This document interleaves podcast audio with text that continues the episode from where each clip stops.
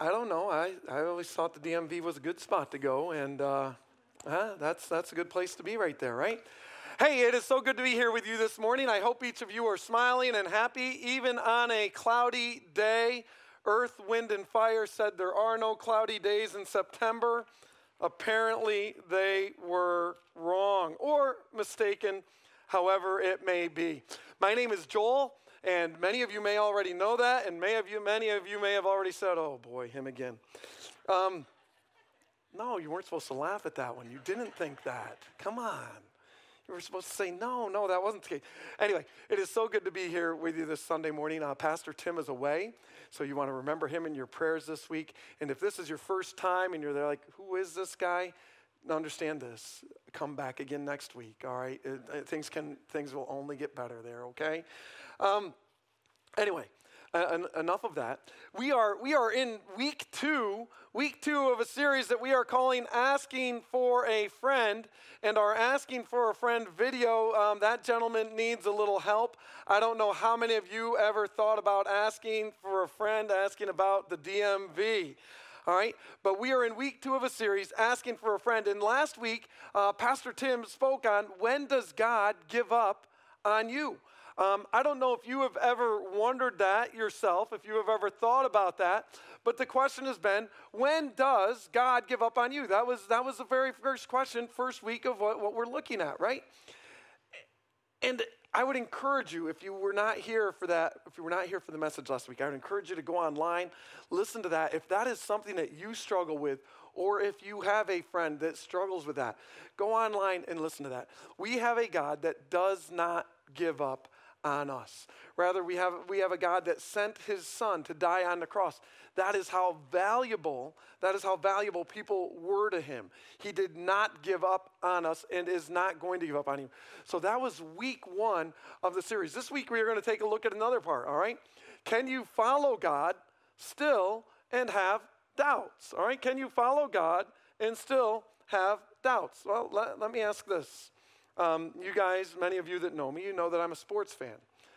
I am a big, big fan of seeing a certain New York football team lose.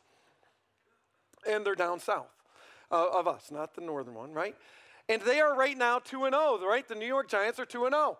Um, I have doubts that they are going to win every game this season. And I would imagine even the biggest fan has doubts of that, right? But they can still be fans of that team. I am a fan of another 2 0 team, the Philadelphia Eagles, right? I'm a big fan. I doubt they're going to keep winning and playing as well as they do. Can I still be a fan of them? New York Giants fans, can you still be a fan of your team? Mason up here, he's a fan of the Dodgers. I, uh, I mean, I, I, don't know. Right? But in life, we have doubts that come up and, and we still follow through.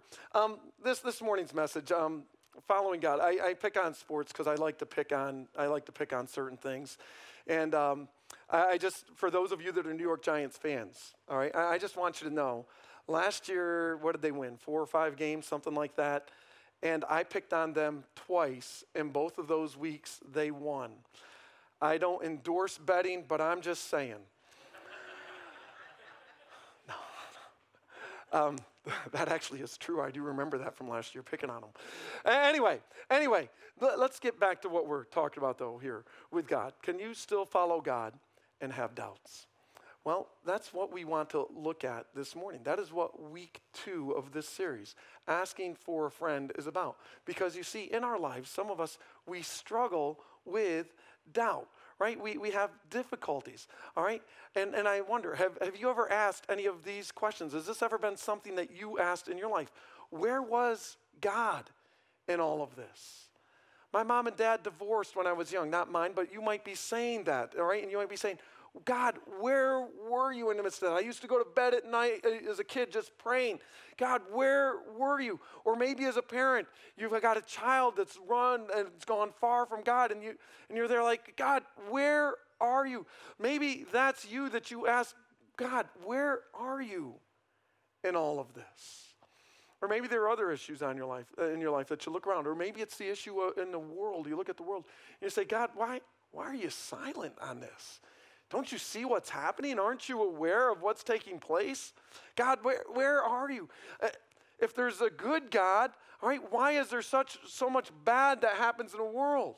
Right? If he's a powerful God, why does he allow the bad to happen? Right? That's the struggle and the doubt that comes into our mind, and we allow that to grab us, and we start to wonder, well, maybe God doesn't exist, or maybe God isn't there, or maybe God doesn't care. And that's what we ask down there. Does, does he even care? Is he, is he aware of me? Is he, is does he know that I exist? Does, does he care about me? Right? You're there like just looking at your Facebook or your Instagram or your Snapchat. You're like, I can't even get anybody to pay attention on that. And they're right around me. Maybe God doesn't realize I exist. Maybe He's only there for the important people or the other people or the extra religious people or those, right? And those are the doubts that come into, and they're the doubts that grab onto and hold on to our lives. Well, this morning, what we want to do in this part of the series is we want to hopefully answer that question. If you are somebody that struggles with doubt in your life, or if you know somebody that struggles with doubt in their life, or if there's been a time where you struggled with doubt, maybe this can be an encouragement or a reminder to you. Or maybe this is something to hold on to because maybe there is a point in your life, a struggle in your life that is going to be coming up where you're going to be, ooh, I need that, right? Because we need to walk with God. Here at Bridgewater, what do we believe? We, we believe more than just saying that we will build our lives upon a firm foundation because we believe that Jesus is that firm foundation. We want to do more than just sing about that. It's wonderful to sing that praise, and we love singing songs of praise to God.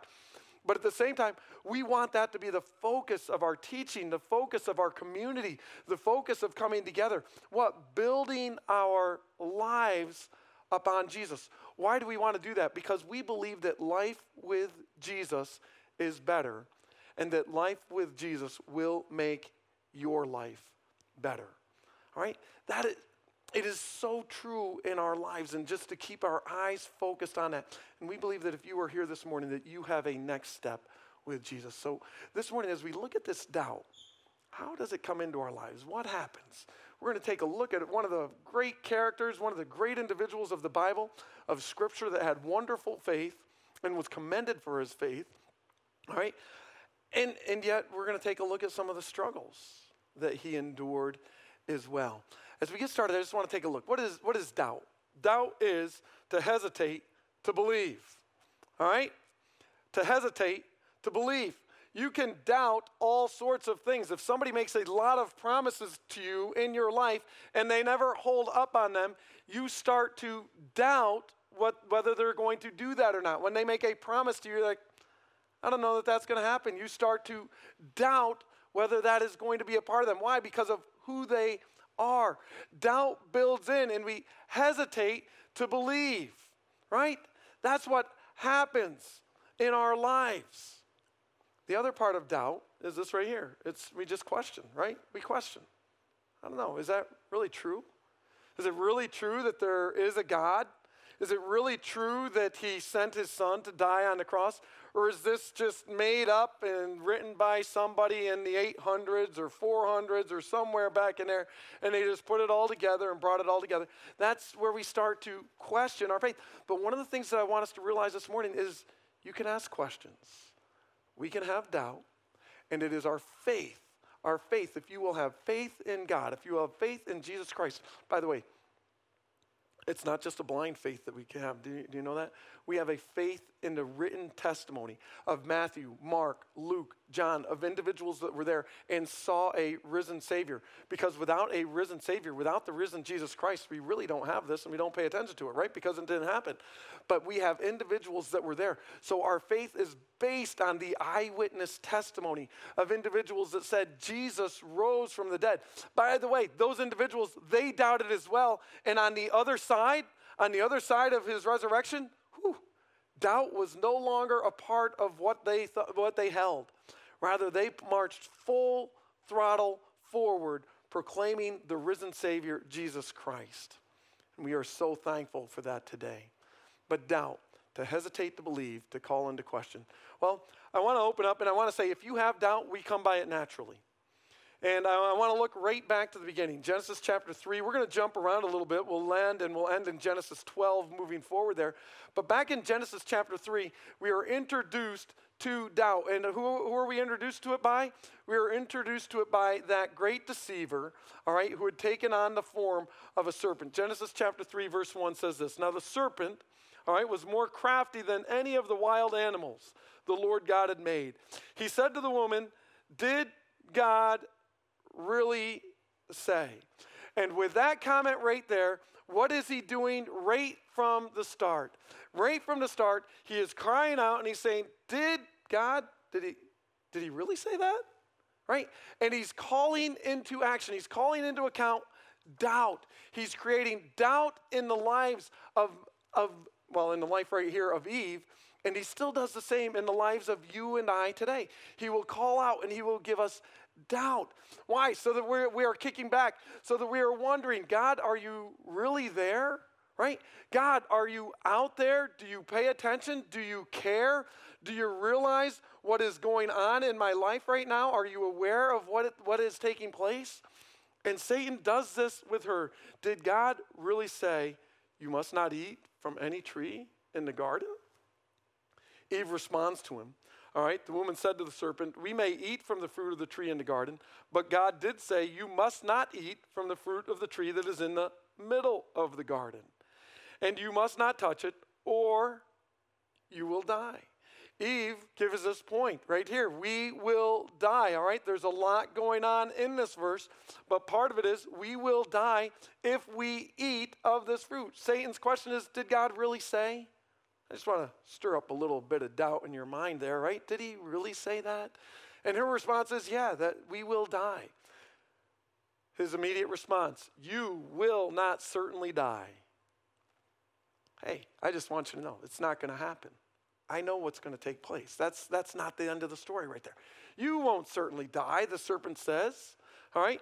And the, um, for, for God knows that when you eat from it, your eyes will be opened and you will be like God, knowing good and evil. And in that moment, the serpent is an expert at creating doubt. And he creates doubt in the life of the woman, and he creates doubt in the mind of man. Does God really have our best interest in mind here? And sometimes that's the question that you and I ask. And all you're there is you're just saying, I need a sign, just a sign to let me know that you're here, right? All of these, all the communications, it's crossed across the, it's messed up across the atmosphere. I missed the exact quote there, right? But Train sings it. I'm calling all angels. I'm calling for an angel. I just want to have some sort of a sign. Or maybe you're more of the one to say, say something. I'm giving up on you. God, I'm at this point in my life and I just want to hear something. Will you say something? Will you bring this out? We need to be cautious because doubt can be dangerous, and doubt is dangerous when it takes God out of the equation. You see, when your doubt and my doubt stands back and says, You know what, God, I'm just giving up on you. That's all there is to it. I've asked, I've asked enough, and you're not coming through for me. I- am done. I can't take it anymore. And I'm stepping out. Our doubt can lead us to that direction. And that's what the serpent, that's what Satan, right? The great deceiver, as he is later called, the great deceiver, he would love nothing more than for you, for me, to have that doubt just well up in us and say, That's it, I'm done. You know, this God stuff, it's for other people. Let them enjoy it. I've trusted him, I've counted on him, and he's never come through for me.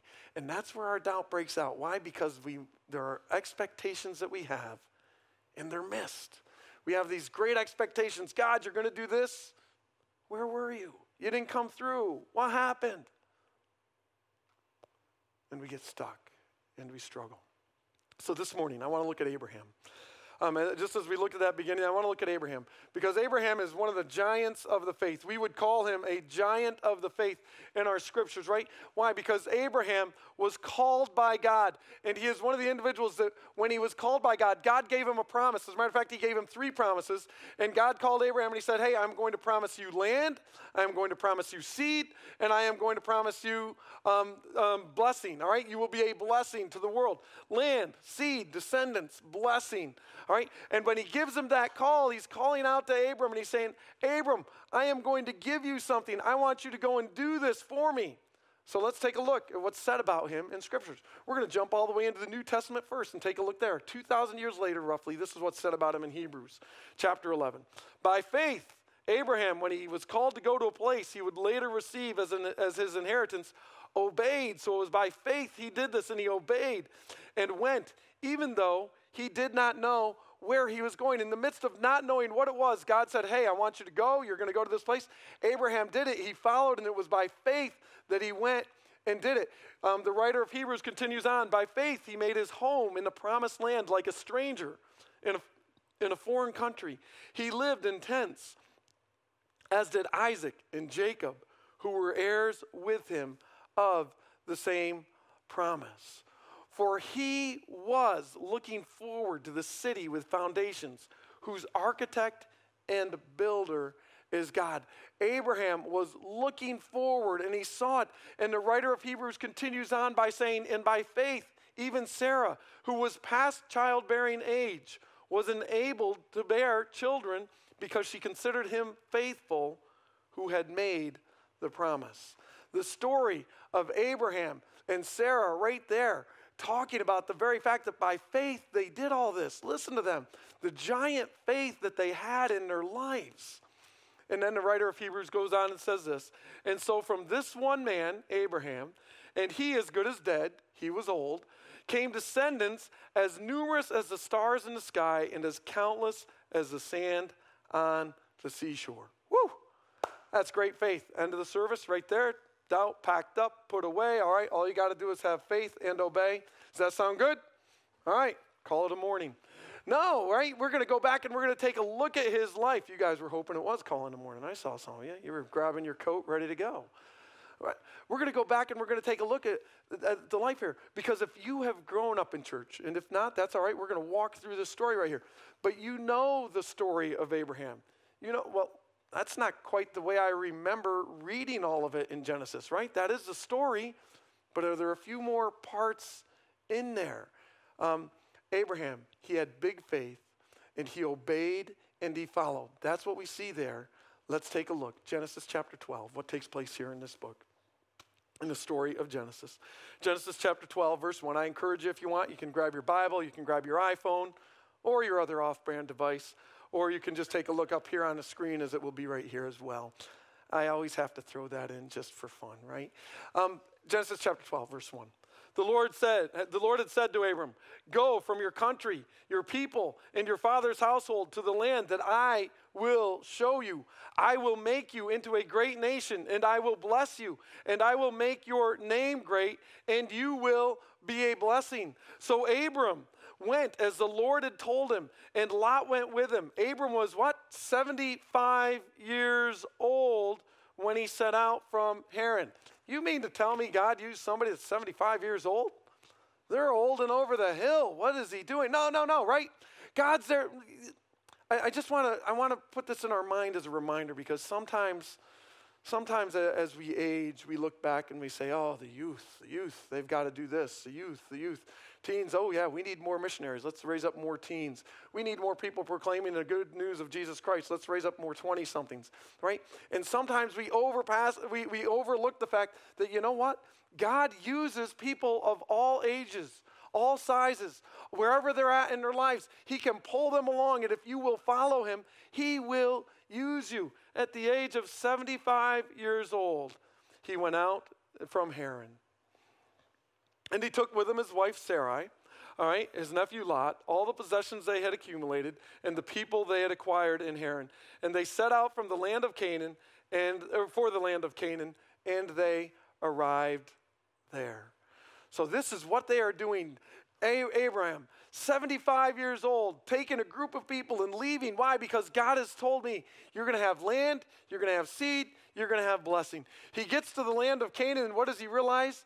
He has lots of land. There's lots of land there and available. Wherever he wanders around, they can claim, they can take the land, they can stake their claim on it. But there's something that Abraham realizes, and life continues to go on. And he's not counting back your, backwards in age, but rather his ages continue to move forward.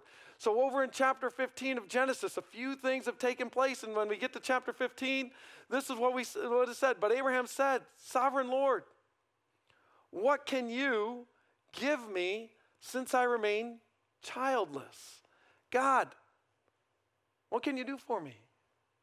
I left my land, I followed you, I came here to Canaan. We've got lots of land, all right, lots of property. Um, but you promised me seed, you promised me descendants. You said that I'll be a blessing to the world. I, I don't know how that's going to work. I don't know how that all happens, and I don't understand it. But I understand this much about seed and descendants. If I don't have any children, I don't have any seed or descendants. And he's there like, I keep aging. You said this to me when I was 75. Now I'm getting older. What's going on here, God? Uh, can you give me a sign? Can you help me out? I'm getting, I'm getting cross connections here, right? Um, and, he, and he goes on and says, I remain childless, and the one who will inherit my estate is Eliezer of Damascus. And Abram said, as we continue on, You have given me no children. So this is Abram to God still. You have given me no, no children, so a servant in my household will be my heir. That's the problem that Abram's looking at. But then the Lord said to him, right? The Lord comes back and he makes this statement to him. The word of the Lord came to him This man will not be your heir, but a son who is your own flesh and blood will be your heir. He took him out outside and said, Look up at the sky and count the stars, if indeed you can count them. Then he said to him, So shall your offspring be. Abraham believed God, he believed the Lord, and he was credited to him as righteousness. So Abraham walks out. God reaffirms, you know what? No, you are going to have a son of your own flesh and blood. Life continues on. Abraham continues to get older. His wife continues to get older. And in chapter 16, what happens? Now, Sarah Sarai, his wife, she came along and she looks, and what does she say? She says this um, She had not borne any children, but she had an Egyptian slave named Hagar. All right? So she said to Abram, The Lord has kept me from having children. Now, I want to pause here for a minute. I just want to remind you, we're reading the Bible right here, okay? We are reading people that were just mentioned in our hall, what we call the Hall of Faith in Hebrews chapter 11. Now, I just want to ask any of you go sleep with my slave. Does that sound like a good idea to any of you? It's not a trick question. All right?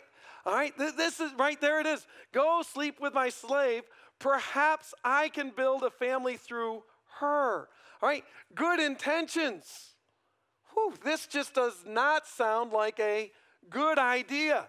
And you and I, even in our simpleton, all these years later, we can look at that and say, that's not going to go well, right? It doesn't take a rocket scientist, right? It doesn't take family counseling to say, Ooh, that's not a good idea right there. Go sleep with my slave. Perhaps I can build. And as we all look at that, and we all say, well, that's stupid, right?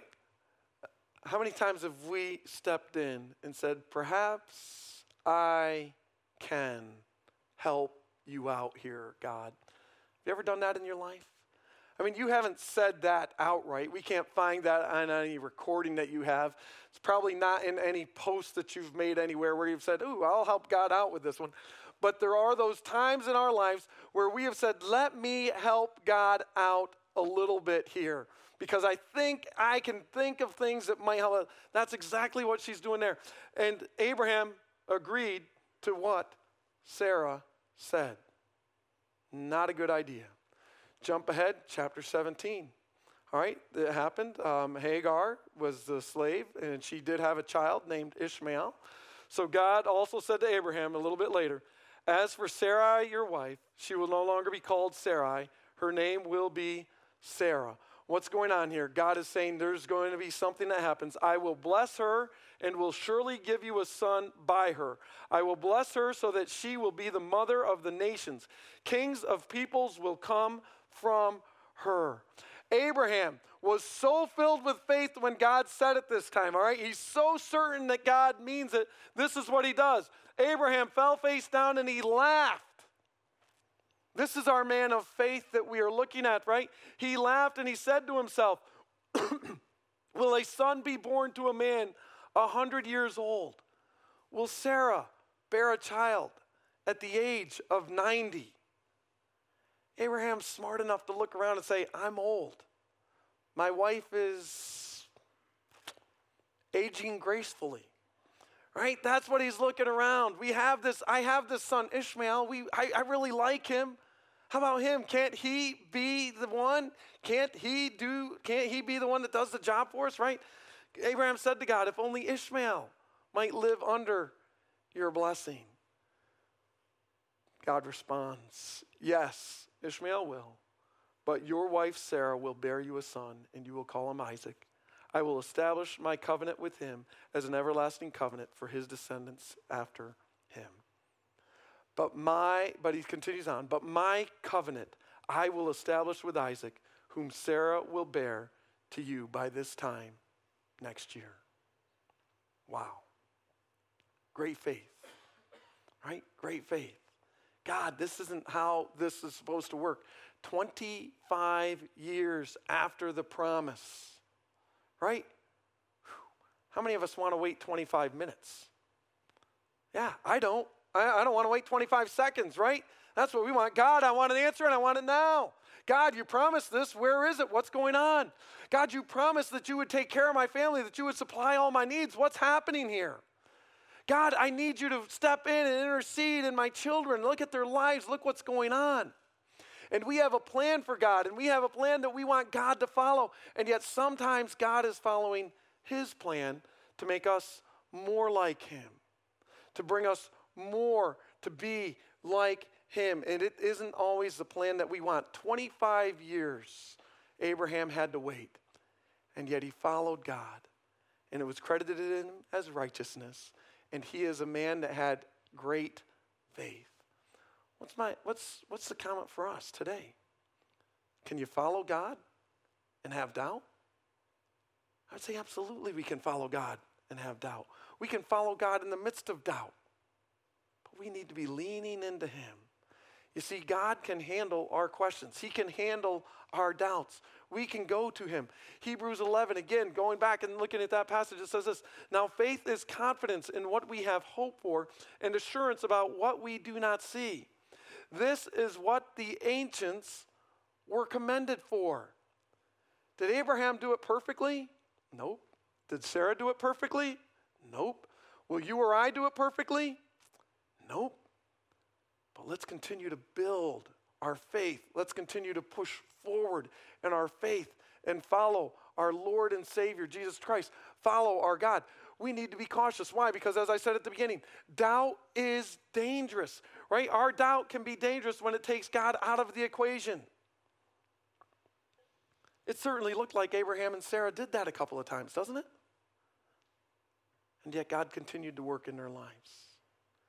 In the midst of your doubt, if you will let Him, God will continue to work in your life as well. Yeah, but you don't understand the problems that I have. I, I know I don't. Um, which is probably why I'm not the one that can help you solve them. But we have a God who can. Can I tell you this? God has provided people around you that can build into your life as well, that have been where you have been many times, and can help lead you and help build your faith. That's why we promote community here. Why do we promote small groups? Because we believe that life together is better and will push us forward. Doubt is not only dangerous, all right, but we need to remember this that God is not distant. Sometimes we think God is distant in our doubts. Right? We can't see him. We can't feel him. Lord, you're not speaking to me. I'm not feeling you touch me. I'm not feeling you there. Where are you? He is not distant eh, He has not distanced himself in our doubts. Check ourselves sometimes. Sometimes we have distanced ourselves from him. And then remember this faith is not the absence of doubts, but the means to push us through our doubts. If you think you're alone, I want you to think about this. John the Baptist Jesus said of John the Baptist, There is none greater born of women than John the Baptist. John the Baptist did all he could to follow God and do what it was that he was called to do when he came to proclaim a way for Jesus Christ here in this world. And as he claimed and proclaimed that way, what did John the Baptist do? He proclaimed the goodness of God. And yet, when he was in jail, all right, and he's thrown into jail and he's near his death, about to be died. He sends friends of his to Jesus to say, Are you the one? What does that sound like? Jesus, I, I, I don't know. I'm hearing stories back here about what you're doing. Um, Jesus, I'm here in jail. I'm your cousin. I'm one of the ones that follows you the most. Can't you help me out? I don't know what he's thinking, but he sends his followers to say, Are you the one? And Jesus says, You go back and tell him what's happening. And John the Baptist never delivered, right? He was never delivered from that doubt, or never delivered from what we would think that you would want, but rather he was executed brutally.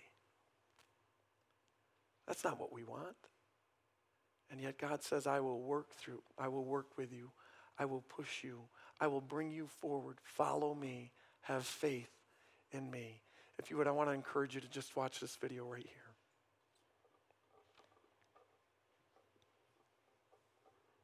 I asked God to forgive me and made Jesus my Lord and Master as a, as a child. But when I was about 20 years old, I thought, you know, there's billions of people on earth, and most were taught and believe something totally different than what I was taught to believe. What are the chances I was taught the truth? And some quick math, it was clear that there was a low probability that what I believed was true. And so I began to look into what others believed. I read the Bhagavad Gita, researched Shintoism, Hinduism, Buddhism. I got a free copy of the Book of Mormon, researched Islam, and got an English copy of the Quran. None of them were backed up historically like the Bible was. Certain forms of Eastern religions actually rejected logic and physical reality entirely. They just didn't stack up intellectually like ancient Christianity and the Bible do. But the religion or belief system that was actually most attractive to me was agnosticism and atheism.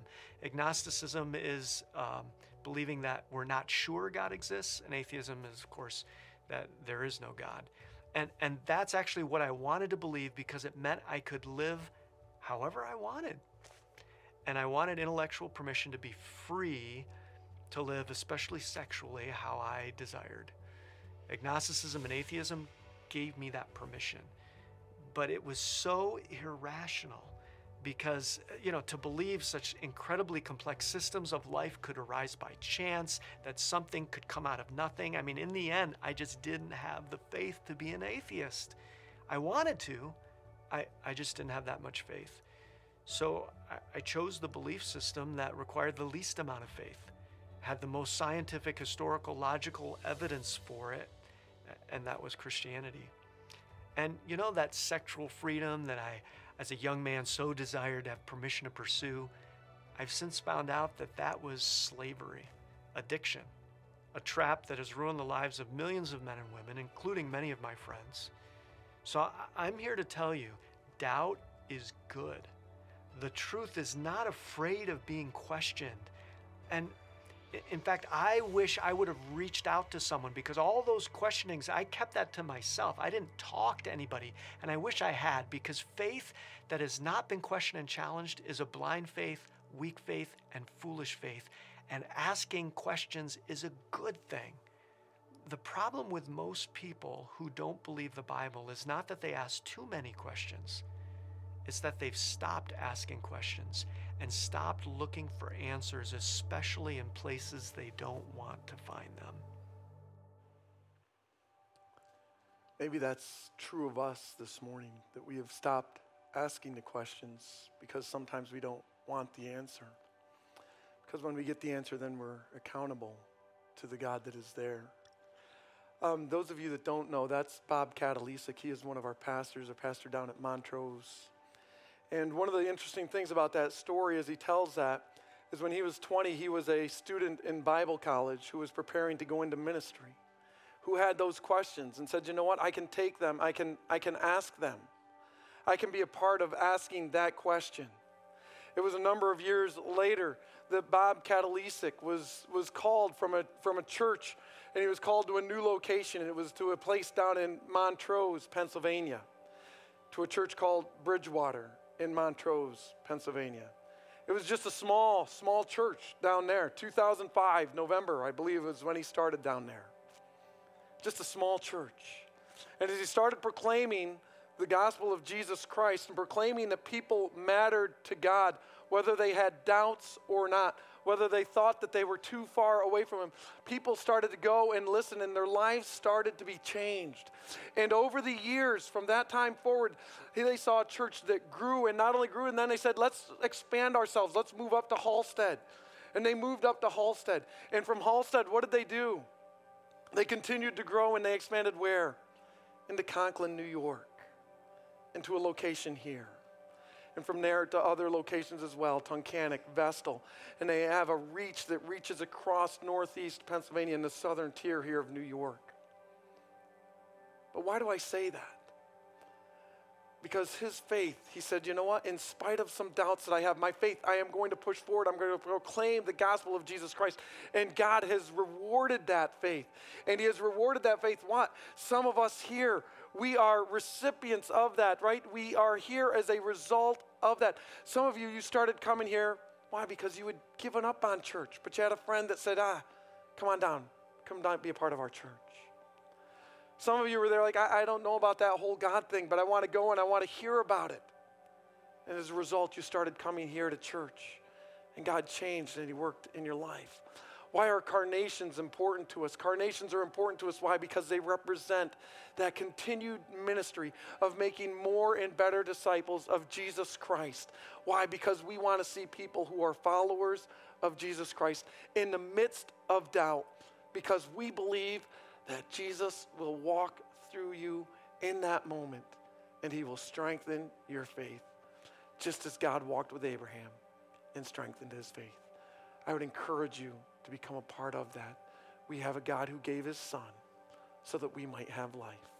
And we need to be thankful for that. If you are here this morning and you are still wondering about this whole Jesus thing and about this faith thing, I would encourage you to grab one of us. We would be glad to talk to you more about what it is and how it is that God changes our lives. If you are someone here this morning, if you are here this morning and you are struggling with doubt, I would encourage you Ask the questions of God. Lean into Him. Don't run away, but rather lean into Him and ask God, Will you go with me? For Abraham and Sarah, 25 years. Whew, that's a long time. And yet God worked through them. Pray with me if you would, please. God, as we close our time together this morning, I say thank you. For each one that is here this morning, I just pray that you would bless and encourage them in their walk, bless and encourage them in their walk with you, their desire to follow you.